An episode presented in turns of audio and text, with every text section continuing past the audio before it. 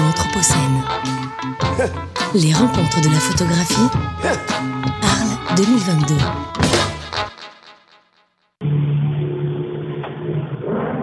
Regard sur l'actu.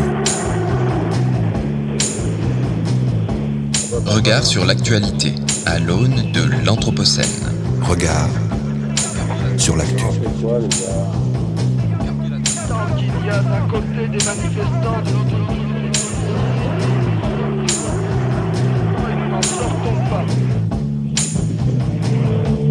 Bonjour à toutes et tous. Paris connaît désormais les mêmes températures annuelles que Bordeaux dans les années 1970. Strasbourg que Lyon, Lyon que Montélimar. Météo France vient de mettre à jour ses normales saisonnières et surprise, le climat français se réchauffe.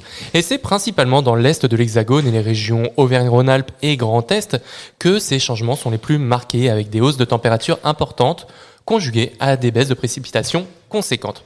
Alors on a hésité à mettre un fond sonore avec des enfants qui jouent à la balle dans des fontaines, mais on s'est dit que cette actualité était trop dramatique pour être traitée de la sorte. Bienvenue sur Radio Anthropocène. Nous sommes le mercredi 6 juillet 2022 et aujourd'hui nous sommes en direct de la chapelle du Méjean au cœur des rencontres de la photographie d'Arles. Après le journal, nous serons en compagnie de Christophe Wissner, directeur artistique des rencontres. Et pour la dernière de la saison, l'équipe de regard sur l'actualité sur l'actualité, pardon, est au grand complet. Emma Novelle et François de Gasperi sont avec moi. Bonjour Emma, bonjour François. Bonjour. Bonjour Florian, on est ravis d'être là. Et ben c'est un grand plaisir pour moi de vous retrouver tous les deux en studio pour cette dernière émission. Une émission qui est toujours euh, produite en partenariat avec l'école urbaine de Lyon et Radio Bellevue Web. Regard sur l'actualité. L'information des mondes urbains, Anthropocène. Le journal. Et au programme du journal aujourd'hui, un retour sur les événements climatiques extrêmes qui ont touché les différents continents la semaine passée, la politique énergétique de l'Union européenne qui plonge le Pakistan dans le noir, les Pays-Bas paralysés par des manifestations suite aux mesures gouvernementales visant à réduire les émissions azotées liées à l'agriculture, le point sur la formation des ministres et fonctionnaires français aux enjeux climatiques. Et enfin les effets escomptés du nouveau, règlement local de la publicité lyonnais. Canicule, typhon, inondation. Ce week-end était un condensé de catastrophes climatiques partout dans le monde, Emma. Samedi dernier, le Japon encaissait le huitième jour consécutif d'une canicule qui a fait grimper les températures à 35 degrés à Tokyo, un triste record depuis 1875. En Chine, c'est un typhon nommé Shaba qui a coupé en deux un navire à bord duquel se trouvaient 30 personnes, dont seulement 3 ont pu être sauvées. Plus au sud, l'Australie accuse une nouvelle fois des inondations records, les autorités ayant appelé des milliers d'habitants de Sydney à évacuer leur foyer face à une nouvelle menace de submersion. Mais c'est aussi l'effondrement d'un glacier en Italie qui a retenu l'attention. En démontre les vidéos impressionnantes de l'événement où l'on voit neige et roches dévaler les pentes d'une montagne dans un vacarme assourdissant. Ces images sont celles de l'effondrement d'un énorme bloc du glacier de la Marmolada, le plus grand des Alpes italiennes, dimanche dernier. Le glacier s'est fracturé au niveau de l'une des cimes du massif le long d'un itinéraire emprunté par les randonneurs. Le bilan s'élève pour l'instant à 6 morts et 8 blessés, mais près de 30 personnes sont encore portées disparues. Mais alors, quel lien avec le réchauffement climatique? Eh bien, selon les scientifiques, le phénomène est dû aux températures anormalement hautes de ces derniers jours, même en montagne. Il faisait 10 degrés au sommet de la Marmolada quelques heures avant l'écroulement. Les chaleurs extrêmes ont produit une grande quantité d'eau liquide s'accumulant à la base du bloc, qui se serait ensuite effondré par manque de soutien. Un tel accident avait donc de grandes chances de se produire et l'effondrement pourrait être le fruit de longues années du réchauffement des températures. Et cet événement, loin d'être isolé, est illustratif de la menace accélérée qui pèse sur les glaciers. Il y a un mois, un sérac avait déjà emporté deux alpinistes dans le massif du Grand Combin en Suisse et de nombreux autres glaciers sont sous surveillance rapprochée. Dans les Alpes, on estime que 80% des glaciers disparaîtront à la fin du siècle. Comme le rapportait le quotidien autrichien Der Standard en juin 2021, même avec une hausse des températures globales limitée à 1 degré, près de 2500 glaciers sont menacés de disparaître totalement et ce dans le scénario le plus modéré. Et ce ne sont pas que les Alpes qui sont en danger de disparaître.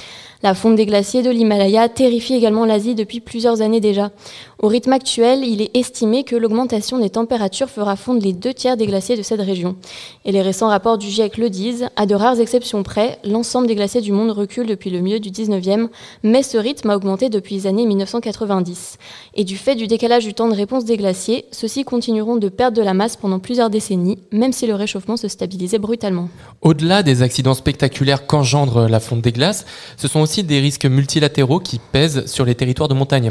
Selon le rapport du GIEC paru en mars dernier, la fonte des glaces et des neiges est l'une des dix menaces majeures causées par le réchauffement climatique. Et si les conséquences n'en sont pas toujours palpables, elles sont pour autant dévastatrices. Comme le rappelle le climat, la climatologue Carolina Adler, co-autrice principale du volet montagne du dernier rapport du GIEC. Les montagnes représentent environ le quart des terres émergées de notre planète. Environ 1,3 milliard de personnes en dépendent pour leurs ressources. Le rapport prévoit ainsi des changements dans la disponibilité en eau douce qui affectent les populations, l'agriculture et son irrigation, ainsi que la production hydroélectrique, y compris en Europe. À titre d'exemple, la Suisse pourrait perdre 3% de son électricité verte, électricité verte d'ici 2070. Habitants, infrastructures, biodiversité, les conséquences sont globales et globalisées. Ce sont des conséquences touchant aux vivants qui sont en jeu. Le recul du pergélisol, ces sols gelés à l'année, pourrait provoquer une augmentation des glissements de terrain affectant habitants et infrastructures. Le réchauffement va également affecter le cycle de l'eau en montagne, plus intense et plus variable, ainsi que les variations saisonnières des débuts des cours d'eau. En Asie, la fonte des glaciers de l'Himalaya pourrait menacer 250 millions de personnes d'accéder à l'eau pour boire, irriguer et produire de l'électricité.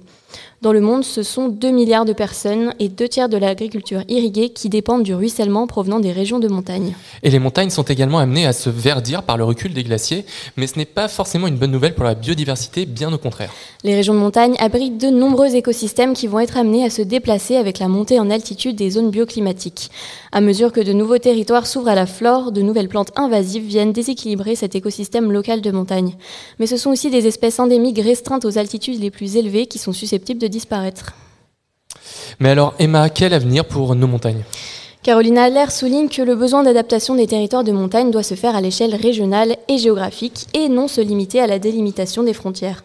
Une coopération entre les pays partageant des territoires de montagne est donc primordiale pour envisager des solutions. C'est donc l'heure de l'adaptation pour nos montagnes, impliquant nécessairement des pratiques plus sobres. Les activités de montagne en seront changées. De nombreux territoires ont déjà d'ailleurs pris le pas sur cette obligatoire transition. Par exemple, le département de la Drôme a pris la récente décision d'arrêter les canons à neige dans l'ensemble de ses stations. Et on vous en parlait il y a quelques mois, c'était la station jurassienne de Métabier qui a décidé d'entamer un plan de transition climatique pour sa station, avec pour perspective d'arrêter ses activités de ski alpin à l'horizon 2030. Pouvoir d'achat et prix de l'énergie. Femmes et hommes politiques européens ne parlent que de ça depuis le début de la crise en Ukraine. Alors comment assurer aux habitants de l'Union européenne un hiver au chaud et sans coupure, François? On l'aura compris, nous allons devoir consommer un peu moins, quitte à enfiler une petite laine chez soi. On l'a aussi compris, gaz, électricité et carburant vont nous coûter plus cher. Mais l'effort de l'Union est tel que nous, ne devrions pas connaître de pénurie. Mais pendant que nous nous assurons notre confort hivernal, d'autres pays subissent, eux, de plein fouet la canicule et n'ont pas les moyens de s'accorder quelques moments de fraîcheur. Le Pakistan perd la guerre des enchères du GNL face à l'Europe, titrait dimanche l'un des journaux les plus lus du pays. Les achats massifs de gaz naturel liquéfié par l'Union européenne ont fait bondir les cours de l'énergie. Résultat, de nombreux pays n'ont plus les moyens d'en apporter. Et le Pakistan se retrouve donc dans l'impossibilité de faire tourner ses centrales électriques à gaz.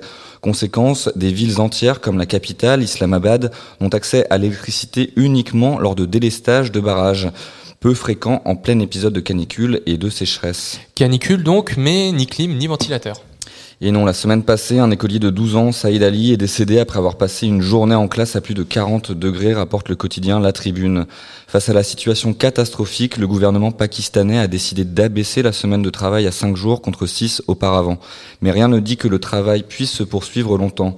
On prévoit déjà la, la fermeture des usines textiles dans un premier temps, mais ce qui fait craindre des catastrophes en cascade vient des usines d'engrais qui, si elles étaient amenées à fermer, hypothéqueraient les futures récoltes du pays. Pourtant, le Pakistan avait passé des accords sur le long terme avec les fournisseurs d'énergie. Mais face à la flambée des prix, ces derniers ont préféré livrer en priorité les Européens prêts à payer beaucoup plus cher, annulant de ce fait plus d'une douzaine de livraisons au Pakistan. Seule solution annoncée par le gouvernement pakistanais, la réouverture des centrales à fioul et à charbon, tout un programme. En bref, cette semaine. La Cour des comptes tape sur les doigts de l'État vis-à-vis de son soutien à l'agriculture biologique. Selon elle, la politique de soutien au bio n'est pas à la hauteur de l'ambition affichée par les pouvoirs publics. La Cour des comptes penche donc fortement en faveur du bio et rappelle que ses bénéfices pour la santé et l'environnement ne font plus de doute. Si la France est désormais le pays européen consacrant le plus de terres agricoles au bio, passant leur surface de 3 à 10% entre 2010 et 2021, elle n'a pas encore atteint les 15% qu'elle s'était fixés. La Californie vient d'adopter une des lois les plus contraignantes des États-Unis en matière de recyclage. Ratifié la semaine dernière par son gouverneur Gavin Newsom, l'État américain se dote d'une nouvelle loi disposant qu'au moins 30% des emballages plastiques vendus ou utilisés sur son territoire devront être recyclables d'ici 2028 et au moins 65% d'ici 2032. L'incinération et la conversion de ces déchets en combustible ne sont pas une forme admise de recyclage. Ce sont aussi les polystyrènes qui sont attaqués, fortement utilisés pour les emballages alimentaires aux États-Unis. Plus encore, la loi rend les industriels responsables financièrement de ces mesures. Ceux qui veulent continuer d'utiliser des emballages plastiques en Californie seront contraints de lever collectivement 5 milliards de dollars sur 10 ans. Nous avons un gouvernement, mais la fumée qui sort de la cheminée de l'Elysée n'est définitivement pas verte. Après de longues semaines d'atermoiement, Emmanuel Macron et Elisabeth Borne ont annoncé la composition du nouveau gouvernement. Et quelle ne fut pas notre surprise de voir le champion du climat rétrogradé, une fois toutes échéances électorales passées, le ministère de la Transition écologique de la 16e à la 11e place protocolaire. Lui qui annonçait faire de la planification écologique la ligne directrice de son quinquennat se tire déjà une balle dans le pied. D'autant plus que le nouveau ministre, Christophe Béchu, n'est pas connu pour des prises de position particulièrement engagées concernant la question écologique. Un choix symbolique d'une écologie ni de droite ni de gauche, celle d'une écologie de l'action, du concret et du quotidien, pour paraphraser le ministre. À suivre donc, et soyez-en sûrs, on sera évidemment là pour juger sur pièce, vous pouvez compter sur nous.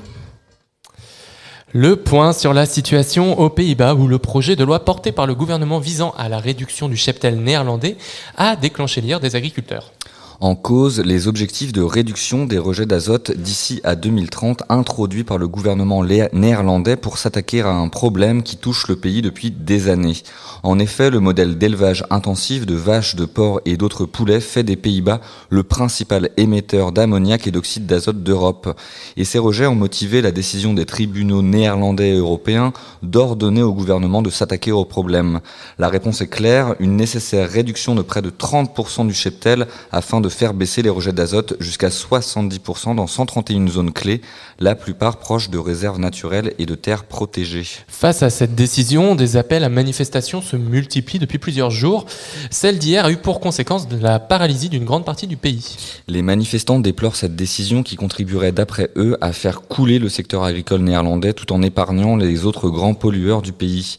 Sur les réseaux sociaux, des groupes d'agriculteurs militants ont ainsi appelé au blocage des routes à l'aide de tracteurs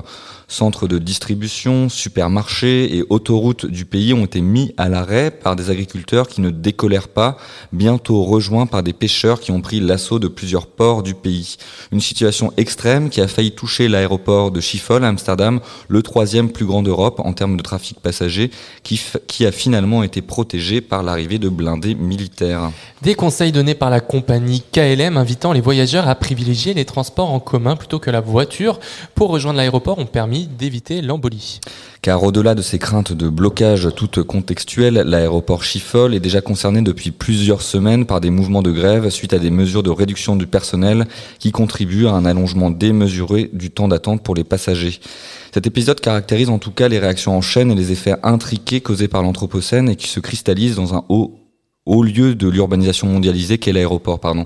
Il souligne aussi la nécessité de penser des mesures d'accompagnement en vue de la reconversion d'un modèle agricole non adapté au contexte de changement climatique, et ce, afin de s'éviter un nouveau mouvement gilet jaune qui a déjà pu témoigner des effets délétères de mesures écologiques non préparées et potentiellement iniques. Et on reste à Schiphol, François?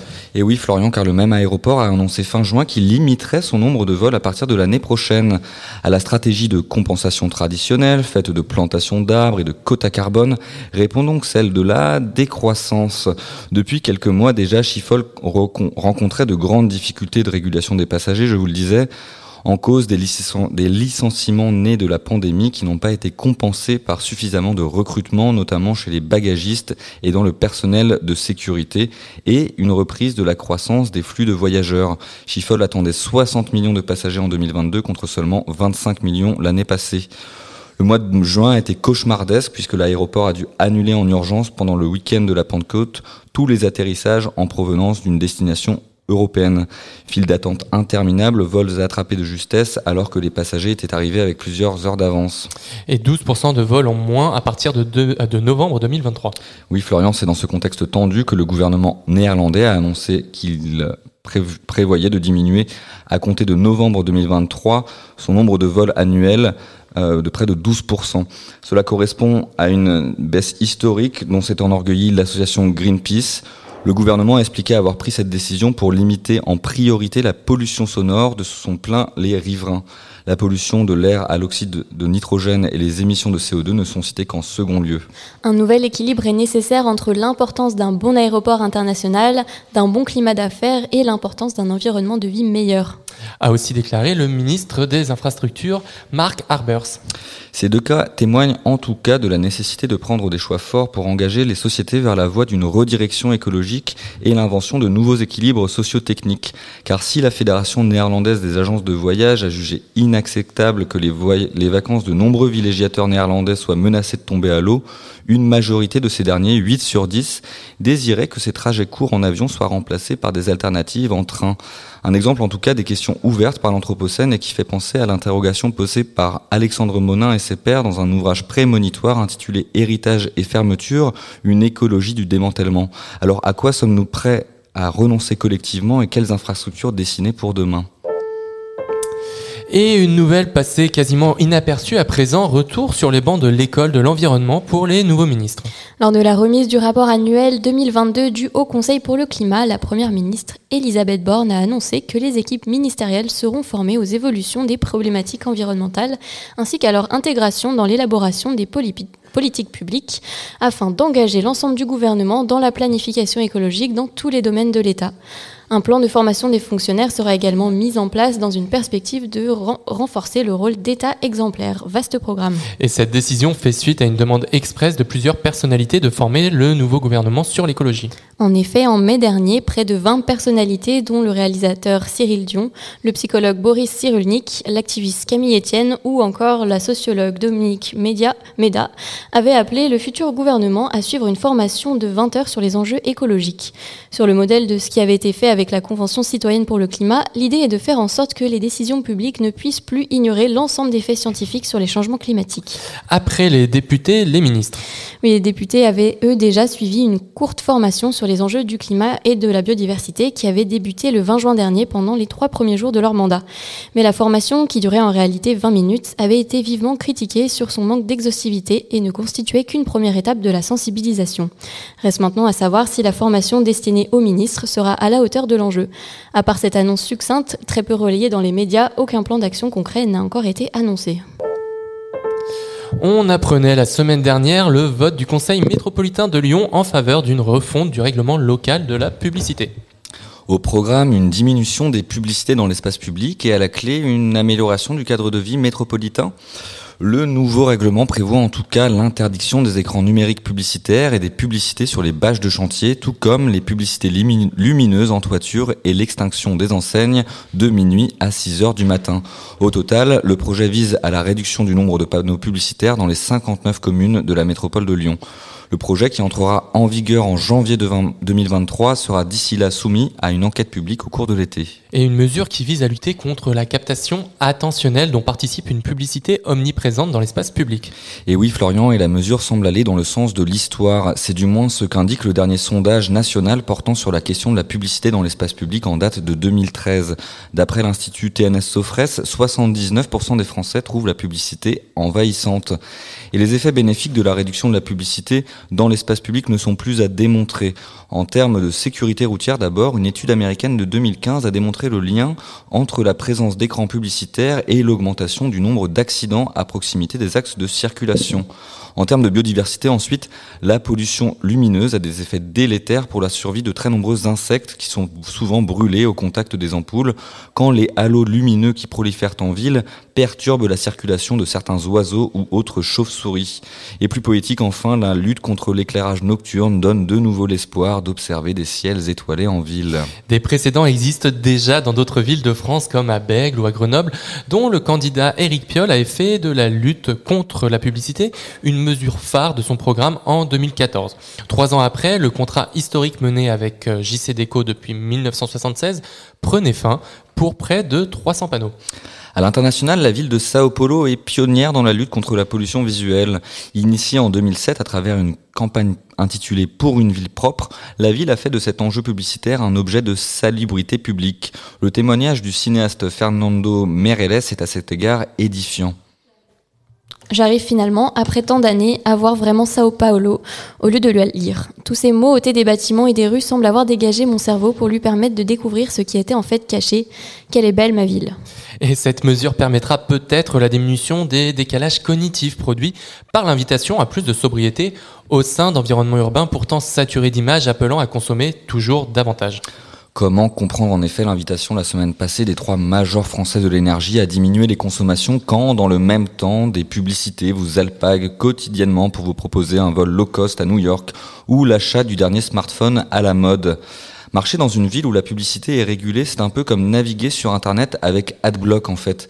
Vous savez, ce fameux logiciel permettant de suspendre l'affichage des pop-up et autres cookies non ô combien sympathiques pour des objets qui vous rendent en réalité la vie impossible et altèrent vos ressources attentionnelles.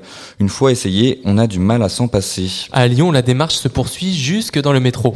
En complément de ce nouveau RLP, la Citral Mobilité, c'est-à-dire l'autorité en charge des transports dans la métropole de Lyon, va interdire les écrans numériques dans notre A indiqué sur Twitter Bruno Bernard, le président de la métropole et de Citral Mobilité. Et à l'élu métropolitain Benjamin Badoir de rappeler à ce titre les échéances à venir concernant le retrait des écrans publicitaires vidéo présent dans les stations de métro qui doit intervenir en 2024. Sobriété énergétique, sobriété cognitive, stop aux appels à surconsommer. Nous continuons d'agir pour l'intérêt général. Indique l'élu. Des propos qui ne sont pas sans rappeler l'invitation lancée par Yves Citon, auteur du livre Pour une écologie de l'attention que nous recevions en janvier dernier et qui déclarait dans une récente interview donnée à 20 minutes. Nous avons une responsabilité individuelle et collective dans la façon dont nous programmons les environnements qui vont conditionner nos attentions demain, après-demain et dans 10 ans. Et c'est bien cette prise de conscience que résume cette ultime initiative dont tu voulais te faire le relais, François. Toujours à Lyon, et pour rendre accessibles les connaissances climatiques à des milliers d'usagers de transports en commun, l'association pour un réveil écologique s'est entendu, pardon, s'est entendu avec le syndicat des transports dans le cadre d'une campagne un peu particulière.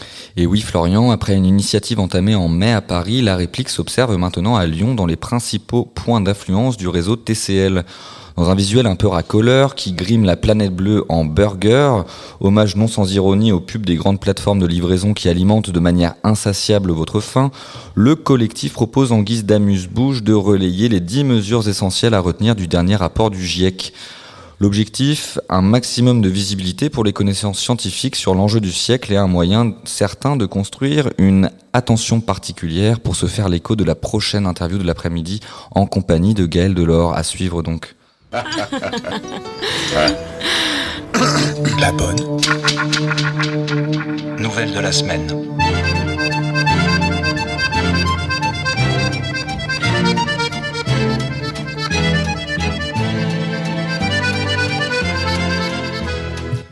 Je pense que nous devons élaborer un cadre légal pour mettre un coup d'arrêt à l'exploitation minière des fonds en haute mer et ne pas autoriser de nouvelles activités qui mettraient en danger les écosystèmes.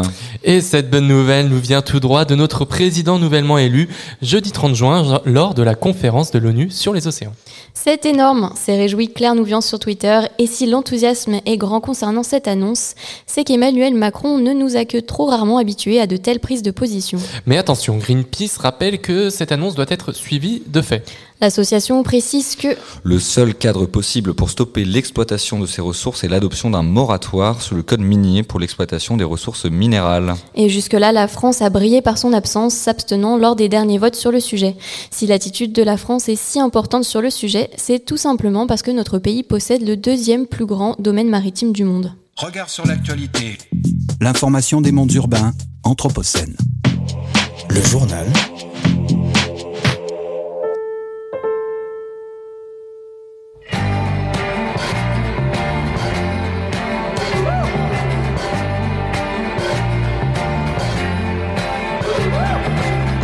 Vous avez lu l'histoire de Jesse James? Comment il vécu Comment il est mort? Ça vous a plu, hein? Vous en demandez encore? Eh bien, écoutez l'histoire de Bonnie and Clyde.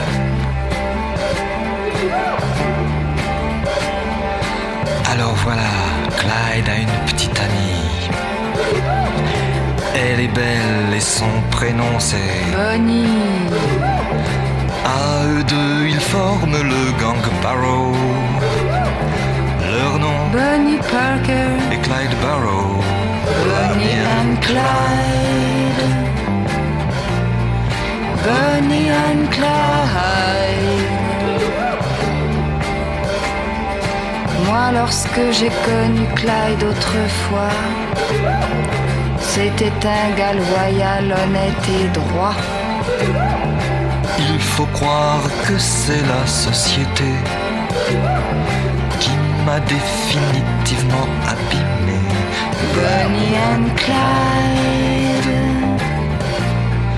Bonnie and Clyde. Qu'est-ce qu'on n'a pas écrit sur elle et moi? On prétend que nous tuons de sang-froid. C'est pas drôle, mais on est bien obligé. De faire taire celui qui se met à gueuler. Bonnie and Clyde. Bonnie and Clyde. Chaque fois qu'un policeman se fait buter, Qu'un garage ou qu'une banque se fait braquer. pour la police, ça ne fait pas de mystère.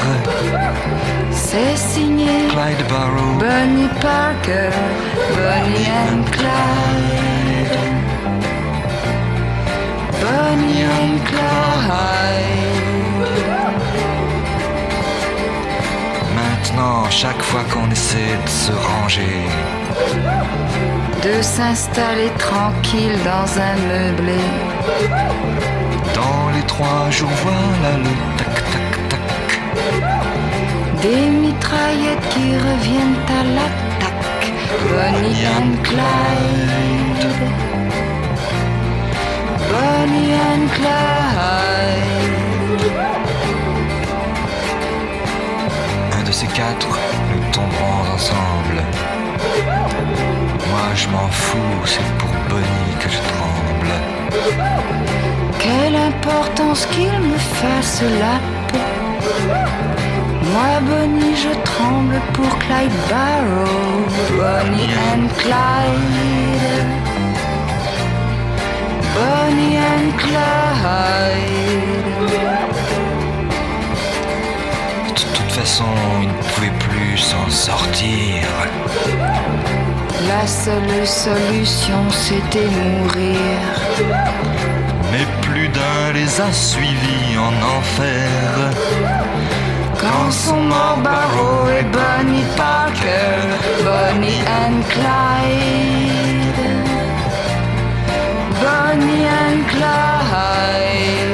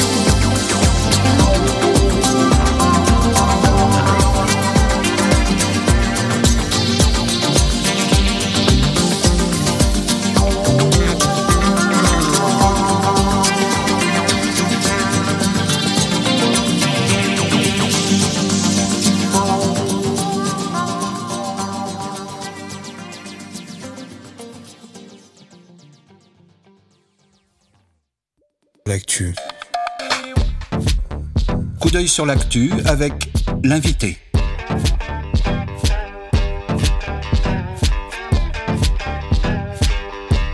Coup d'œil sur l'actu avec l'invité. L'invité des regards. Bonjour Christophe Wissner. Bonjour.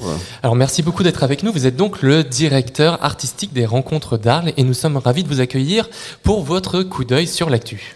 Alors, vous avez été à la tête de la galerie d'art Esther Schipper de Berlin, puis de Paris Photo, et depuis 2021, vous êtes à la tête des rencontres. Alors, nous aimerions, pour commencer cet entretien, revenir sur la thématique au programme des rencontres cette année. L'intitulé choisi pour cette nouvelle édition est Visible ou invisible, un été révélé. Alors, qu'est-ce qui a poussé au choix de cette thématique? Alors, le choix de cette thématique, euh, L'une des expositions quand même marquantes de cette année est euh, la présentation de la collection Verbund, qui est une collection qui est basée en Autriche, à Vienne, et qui euh, retrace euh, tout le travail de femmes artistes et photographes des années 70, 80, jusqu'à la fin des années 80, et notamment avec évidemment la, prise de conscience du fait qu'elles étaient évidemment complètement sous-représentées. Et quand je dis sous-représenté, c'était même invisible, invisibilisé. Alors il y en a quelques-unes qui, euh, parmi euh, ces grandes euh, photographes ou artistes, ont encore une grande carrière. Évidemment, on pense à Cindy Sherman, à Valley Export, à Orlan. Donc elles ne sont pas toutes devenues invisibles, mais ce, cette collection en fait est issue d'une recherche de 18 ans. Et euh, au cours de cette recherche, donc la directrice de collection a contacté, a vraiment, euh, en rentrant disons, dans les archives de petites expositions, de petits catalogues, a finalement dressé un listing et a contacté donc toutes ces femmes qui avaient disparu complètement du, je dirais, du spectre ou du panorama des expositions et leur a demandé euh, à voir toutes les œuvres qu'elles avaient encore chez elles. Et beaucoup d'entre elles, en fait, avaient dit, mais vous êtes vraiment sûr de voir, de venir voir ce que j'ai dans mon grenier? Ça vous intéresse vraiment ou à la cave? Et petit à petit, elle a constitué en fait cette collection qui est quand même vraiment incroyable. Il y a plus de 80 artistes qui sont représentés, euh, à peu près 800 œuvres dans la collection. Voilà. Donc, à partir de ce, je dirais, de ce premier postulat, euh, j'ai construit ensuite le reste de la, de la programmation. Alors, ce n'est pas que cette cette orientation évidemment sur toute, sur toute la programmation, puisqu'il y a au total une trentaine d'expositions au programme principal, puis 10 expositions au programme associé. Alors dans le communiqué de presse de cette édition, vous écrivez, Christophe Wissner, et je vous cite, les artistes et les photographes en particulier sont là pour nous rappeler ce que nous ne voulons ni voir ni entendre. L'enjeu est bien de faire voir ce qui nous crève les yeux. Et, j'aimerais peut-être vous entendre davantage sur, sur l'enjeu de cette révélation euh, et, le rôle, à ce titre, de la photographie comme inflexion esthétique pour prendre conscience d'un certain nombre d'enjeux qui sont aujourd'hui euh, ceux du changement climatique, du changement global, et que nous abordons euh, avec, euh, avec une certaine attention sur cette radio anthropocène. Oui, absolument. Alors, on a, je pense, une exposition, notamment qui est juste au-dessus de notre tête, par exemple, qui est l'exposition des Mapuche et qui euh, part euh, en fait euh, sur un travail de recherche qui met en, en regard l'industrie du papier au Chili, avec des développements de forêts expansives qui sont construites, je dirais, quasiment de façon industrielle à partir de une ou deux essences d'arbres, et euh, évidemment au détriment des communautés indigènes qui vivaient sur le territoire et qui sont peu à peu complètement euh, repoussées euh, hors de leurs limites, et évidemment avec des conséquences sur leur culture, c'est-à-dire qu'ils perdent, enfin on, leur interdit finalement tout, accès à leur territoire qui leur avait été d'ailleurs assigné après, après des luttes assez, assez difficiles. Donc voilà, c'est juste un exemple, mais on pourra parler, j'imagine, après de Noémie Goudal, qui évidemment aussi a, euh, je dirais, une résonance particulièrement forte par rapport à notre conscience de l'évolution de notre climat, ou voire même de notre planète, et du rapport entre l'homme, qui a un temps finalement relativement court, sur par rapport à l'existence de notre planète où nous nous trouvons. Et justement, vous, Christophe Wissner, on sait que ça fait pas extrêmement longtemps que vous êtes à la tête de, de ce festival, mais comment est-ce que, d'un point de vue un petit peu historique, votre regard sur euh, ce qui s'est fait avant, durant le festival, comment est-ce que vous avez pu voir une évolution du monde de la photographie en lien avec cette événement, enfin ce moment précis qu'est l'Anthropocène. Comment est-ce que ça a amené le monde de la photographie à évoluer dans ses thématiques, dans ses façons d'aborder la photo, dans ses manières de faire? Alors je dirais que euh, la transdisciplinarité y est pour beaucoup. Mhm. Euh, il y a aussi beaucoup de photographes ou d'artistes qui travaillent aussi avec des chercheurs. Alors si on pense par exemple à Noémie Goudal, euh, elle a travaillé avec des paléoclimatologues. Euh, et je pense que ces, échanges qui ont lieu euh, et ces réflexions communes euh, amènent évidemment une évolution dans le travail des artistes. On peut faire le même rapprochement par rapport à l'exposition que j'ai- citée avant, donc sur les forêts géométriques et les Mapuche, puisque en fait c'est une exposition qui est issue d'un- d'une recherche, d'une thèse qui a été poursuivie pendant cinq ans euh, avec euh, un, un protocole de recherche en fait vraiment très très élaboré. Et d'ailleurs, la, la question des Mapuches sera abordée dans les mercredis de l'Anthropocène tout à l'heure à, à 18h30. Et j'aimerais revenir euh, peut-être un, un petit peu sur l'historique de ces, ces rencontres d'Arles. On, on le sait, ça fait 50 ans que, que l'événement euh, se, se produit. Et, euh, et peut-être réfléchir avec vous à, à la question euh, de la mémoire euh, que peut aussi permettre euh, l'objet euh, photographique en tant que tel, puisqu'il il permet de laisser une trace. Est-ce que si vous, regardez les précédentes éditions, euh, si vous parcourez euh, au cours de ces 50 années euh, de rencontres d'Arles, vous avez pu voir un- une, inflexion et une, primauté euh, donnée euh, aujourd'hui davantage aux questions euh, euh, de cette commune vulnérabilité de la planète sur laquelle on sera en train de vivre. Oui, alors j'ai pas non plus un- une vision, euh, je dirais, historique complète de tout ce qui s'est fait pendant les 50 dernières années, donc je voudrais pas non plus porter un jugement euh, trop hâtif sur le, sur le sujet. Euh, ceci dit, il y a quand même eu des expositions dans le passé, pendant, enfin sous, le, le direct, sous la direction de, par exemple, de Sam Stourzé.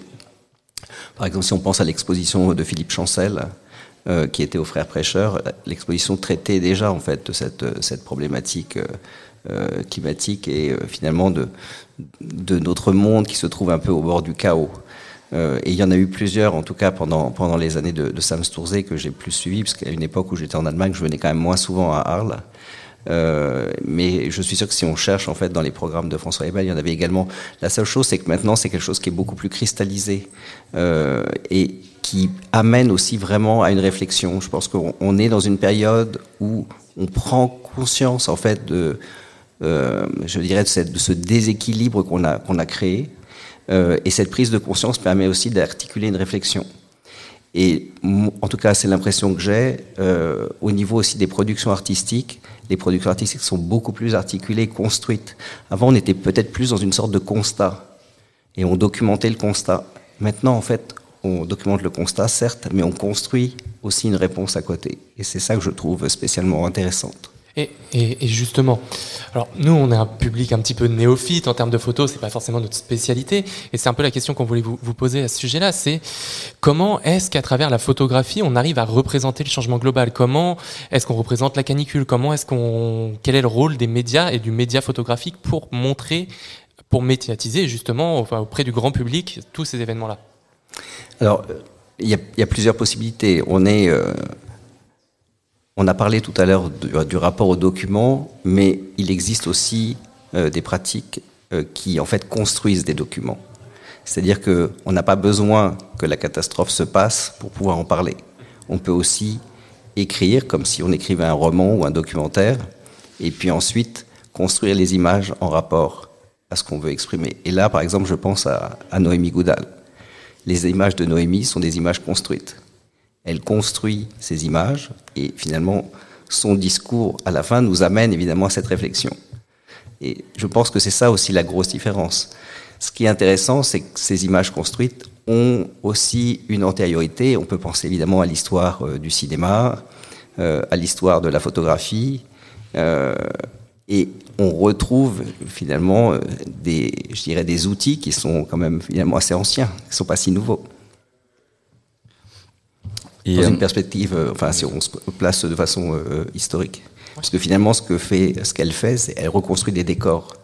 Et ces décors nous parlent du sujet, de la planète et de l'anthropocène. Donc si, si je vous entends bien, vous parliez tout à l'heure d'une forme de, transformation du, rapport euh, du média photographique qui ne se contenterait plus aujourd'hui d'être simplement dans une visée documentaire pour, euh, pour figurer le changement, mais, mais quasi aujourd'hui, à travers ces, nouvelles images et photographies, la capacité de préfigurer de nouveaux, de, nouveaux rapports à l'habité, au monde. Est-ce qu'on pourrait vous entendre un petit peu sur ce, rôle prospectif peut-être de la, de la photographie également? Euh, alors j'aime beaucoup votre question et, je pense évidemment euh, aussi euh, à quelqu'un comme Smith par exemple, qui a intégré évidemment toute une dimension philosophique par rapport à notre existence sur la planète, mais aussi notre rapport au cosmos. Et je pense que c'est là où on touche en fait justement dans des où on arrive en fait dans des sphères qui ouvrent énormément de possibilités. et ça fait partie quand même aussi des approches qui sont vraiment nouvelles. Je ne sais pas si j'ai bien répondu à votre question. Bah, je, vais, reprendre. Et justement, comment est-ce que, comment quelqu'un comme Smith, par exemple, intègre donc des dimensions euh, philosophiques et cosmologiques, comme vous venez de le dire, dans, sa, dans, sa, dans son travail photographique Alors, en, ayant aussi, euh, je dirais, la photographie est un des champs dans lesquels Smith euh, travaille, mais ce n'est pas le seul. Et c'est ça qui rend aussi, je pense, sa pratique très très riche. C'est-à-dire que Smith a, vient de faire une, une soutenance de thèse.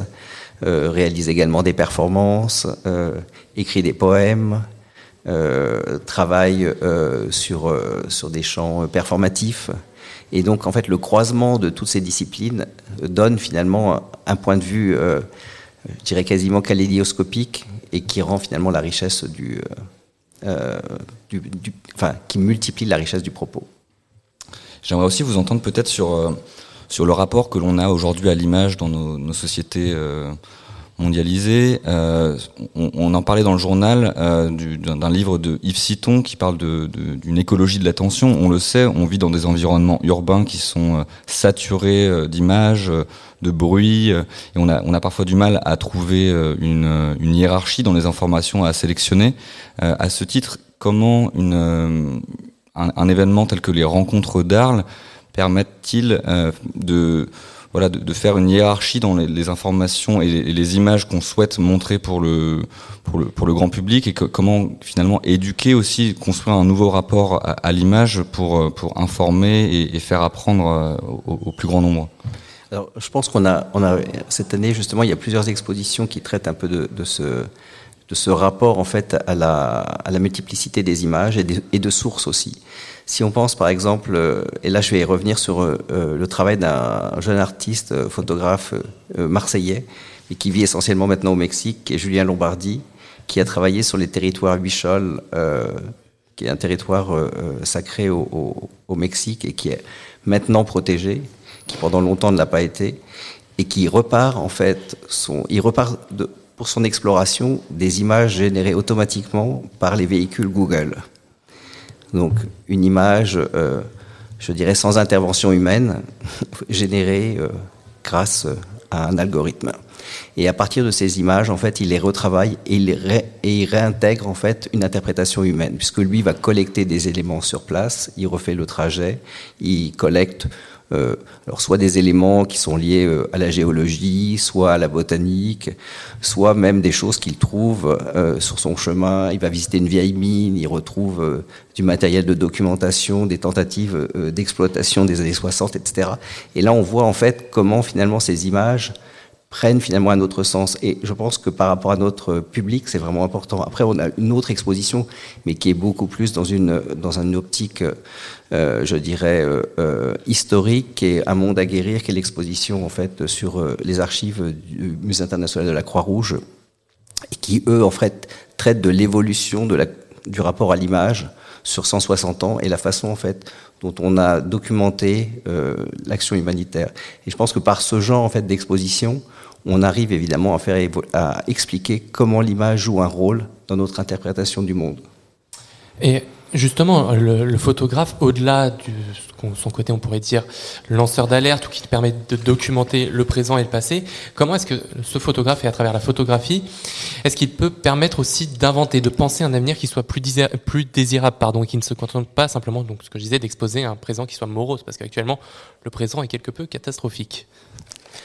Euh, pas, que, mais. alors, je pense que la, la prise de conscience, en fait, euh, lutte contre la morosité. Je pense qu'à partir du moment, enfin, à partir du moment où on connaît, on peut déjà beaucoup mieux vivre avec. Et euh, je pense que c'est ça. Enfin, il ne s'agit pas de décrire euh, le pays de Alice in Wonderland, enfin de, de Alice au pays des merveilles, c'est pas ça. Euh, je pense qu'à partir du moment où on sait, et par exemple, si je reprends le travail de Julien Lombardi, je trouve qu'il y a beaucoup de poésie dedans, même si finalement ce qu'il décrit est, pas euh, euh, est si rose que ça. Donc, le premier pas, c'est la connaissance, en tout cas la prise de conscience, et après, euh, ça ouvre toutes les perspectives possibles et inimaginables. Alors on a parlé de, ce que l'anthropocène, de ce que, pardon, la photographie pouvait dire de l'anthropocène, comment elle pouvait le, figurer, le représenter. J'aimerais aussi qu'on aborde peut-être la question de, de l'in- l'influence directe de cette période euh, d'anthropocène sur les pratiques de, des photographes. Est-ce que vous pouvez voir peut-être une nouvelle éthique photographique euh, aujourd'hui dans un rapport, euh, je sais pas, au voyage, au est-ce que la, construction de, l'objet euh, photographique par le professionnel qu'est le photographe a connu aujourd'hui, vous, pouvez voir une inflexion dans, dans la démarche de construction de l'objet d'étude. Alors, j'ai pas, j'aurais dû, j'aurais dû refaire une recherche sur un des exemples plus précis parce que c'est vrai que ça, ça demanderait en fait d'être, euh, d'être étudié plus, plus profondément. Mais je pense que dans le cadre en fait de, par exemple, je, vais prendre peut-être si quand même le, le, le projet de, de Léa et Abourdin qui travaillent en fait sur les forêts euh, primaires qui sont quand même quasiment en voie de disparition puisqu'il y en a très très peu. Et d'ailleurs, c'est des lieux qui sont qui sont quasiment secrets. Euh, je pense que ce travail en fait est vraiment né justement de cette réflexion. Sinon, c'est euh, par rapport justement à ce sentiment de disparition euh, finalement d'une nature qui était encore sauvage et donc non maîtrisée, transformée par l'homme. Et donc évidemment tout le discours que l'Anthropocène a, depuis euh, enfin une bonne décennie, euh, je dirais, euh, infusé, mais pas forcément, euh, justement pas de façon intrusive, mais de façon finalement relativement douce, parce que c'est vrai qu'il y a eu toutes ces discussions.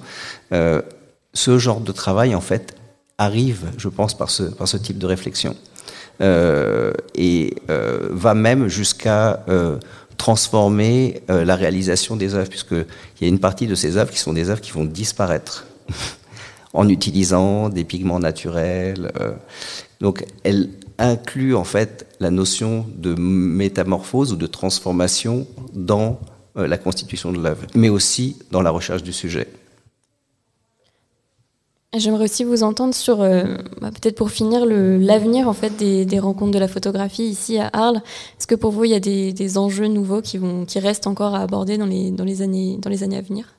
Ah oui, je pense qu'il y a beaucoup d'enjeux encore, et on a encore beaucoup à faire. Euh, on, les rencontres ont toujours eu, euh, je dirais en tout cas, une, de par leur, euh, je dirais leur origine et leur naissance et la façon dont ça a été, dont ça s'est constitué, une relation à une, un rapport éco-responsable sur la façon dont, le festival a été, géré, puisque pendant très longtemps, on a depuis le début constitué euh, un système d'accroche, de présentation. On en a parlé hier soir, parce que notre scénographe qui a accompagné les rencontres pendant 22 ans, Olivier Echeverry, est là décédé euh, cette année. Et en fait, il avait, lui, cette grande conscience déjà de l'écologie à l'époque, euh, à l'encontre de certains autres euh, événements, en fait, qui produisaient euh, euh, bon, pas mal de déchets, on pourrait dire. Euh, Et donc, ça, c'est une première chose, et je pense que c'est une chose sur laquelle on peut mieux réfléchir et aussi plus dé- développer. Mais par rapport aussi aux thématiques, on le voit bien que chaque année, en fait, il y a plus de choses à, remettre en avant. Et la prise de conscience de l'endroit où nous sommes et de ce que nous faisons euh, passe aussi par l'art, et passe aussi par la photographie, et passe aussi par le fait de formuler des questions. Et si je repense par exemple à ce qu'on fait dans le jardin d'été cette année, c'est une exposition qui est entièrement libre. C'est une exposition qui est en libre accès. On n'a pas besoin de tickets des rencontres. Il suffit juste d'aller dans le jardin d'été pour voir le, travail que Bruno Serralong poursuit depuis maintenant euh, plusieurs décennies euh, sur euh, toutes les communautés qui sont exclues de la société ou qui sont en lutte contre la société industrielle. Là, nous montrons en fait une, série euh, qui est euh, destinée en fait notamment aux communautés indiennes qui luttent contre euh, l'implantation de pipelines en Amérique du Nord. C'est un projet qui a commencé en 2017. Et je pense que si on explique ce genre de choses, si par une médiation, on peut aussi arriver à faire avancer les choses. Et je pense que le fait de mettre ce type de, de projet en extérieur, c'est quelque chose, c'est un signe fort et c'est des choses que je veux aussi multiplier. Alors, Christophe Fessner, le- l'entretien va, bientôt toucher à sa fin. Vous en avez déjà pas mal parlé, mais en quelques mots, quelles sont les grandes expositions à voir cette année? Où est-ce qu'il faut que l'on aille pour, pour découvrir et pour profiter pleinement du festival? Alors, il y a une chose dont on n'a pas peut-être assez parlé, c'est qu'un festival, c'est aussi un lieu de découverte et c'est un lieu aussi qui est euh, lié, donc qui dit découverte dit aussi émergence. Et je veux insister sur le fait qu'on a évidemment de très très belles expositions de jeunes photographes et artistes. Tout près d'ici, on a par exemple l'église des frères prêcheurs, qui présente euh, ce qu'on appelle nous le prix découverte. Et je pense qu'il faut de toute façon aller la voir. J'ai parlé tout à l'heure de l'exposition euh, des avant-gardes féministes, mais aussi voir celles qui sont autour. Euh, L'exposition sur les Mapuche au-dessus de nous, c'était très bien. C'est évidemment c'est une exposition importante. Les forêts géométriques, Noémie Goudal, et puis aller voir quand même l'exposition historique euh, sur Lee Miller, parce que ça nous resitue sur euh, ce XXe siècle qui était quand même assez terrible. Et je pense que c'est jamais, c'est très important de, de garder en mémoire ce qui, ce qui s'est passé. Eh bien, Christophe Fessner, merci beaucoup. Euh, je rappelle que vous êtes le directeur artistique des Rencontres d'Arles. Bon festival et à bientôt sur Radio Anthropocène. Merci beaucoup. Merci pour votre invitation. Regard sur l'actu. Regard sur l'actualité à l'aune de l'Anthropocène. Regard sur l'actu. Tant qu'il y a d'un côté des manifestants de l'autre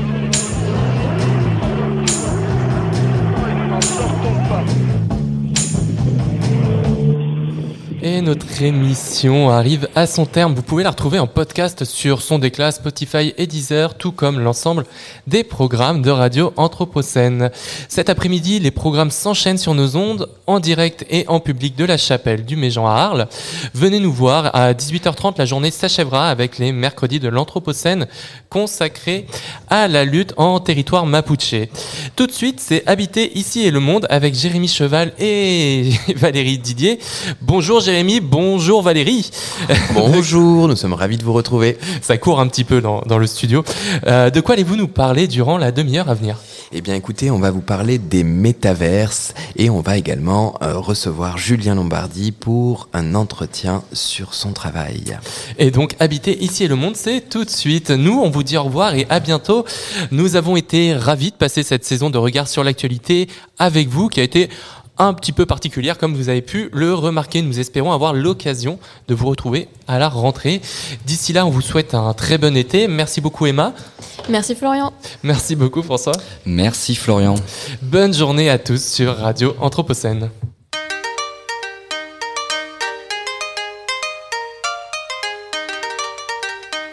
Regard sur l'actu. Regard Anthropocène sur l'actualité.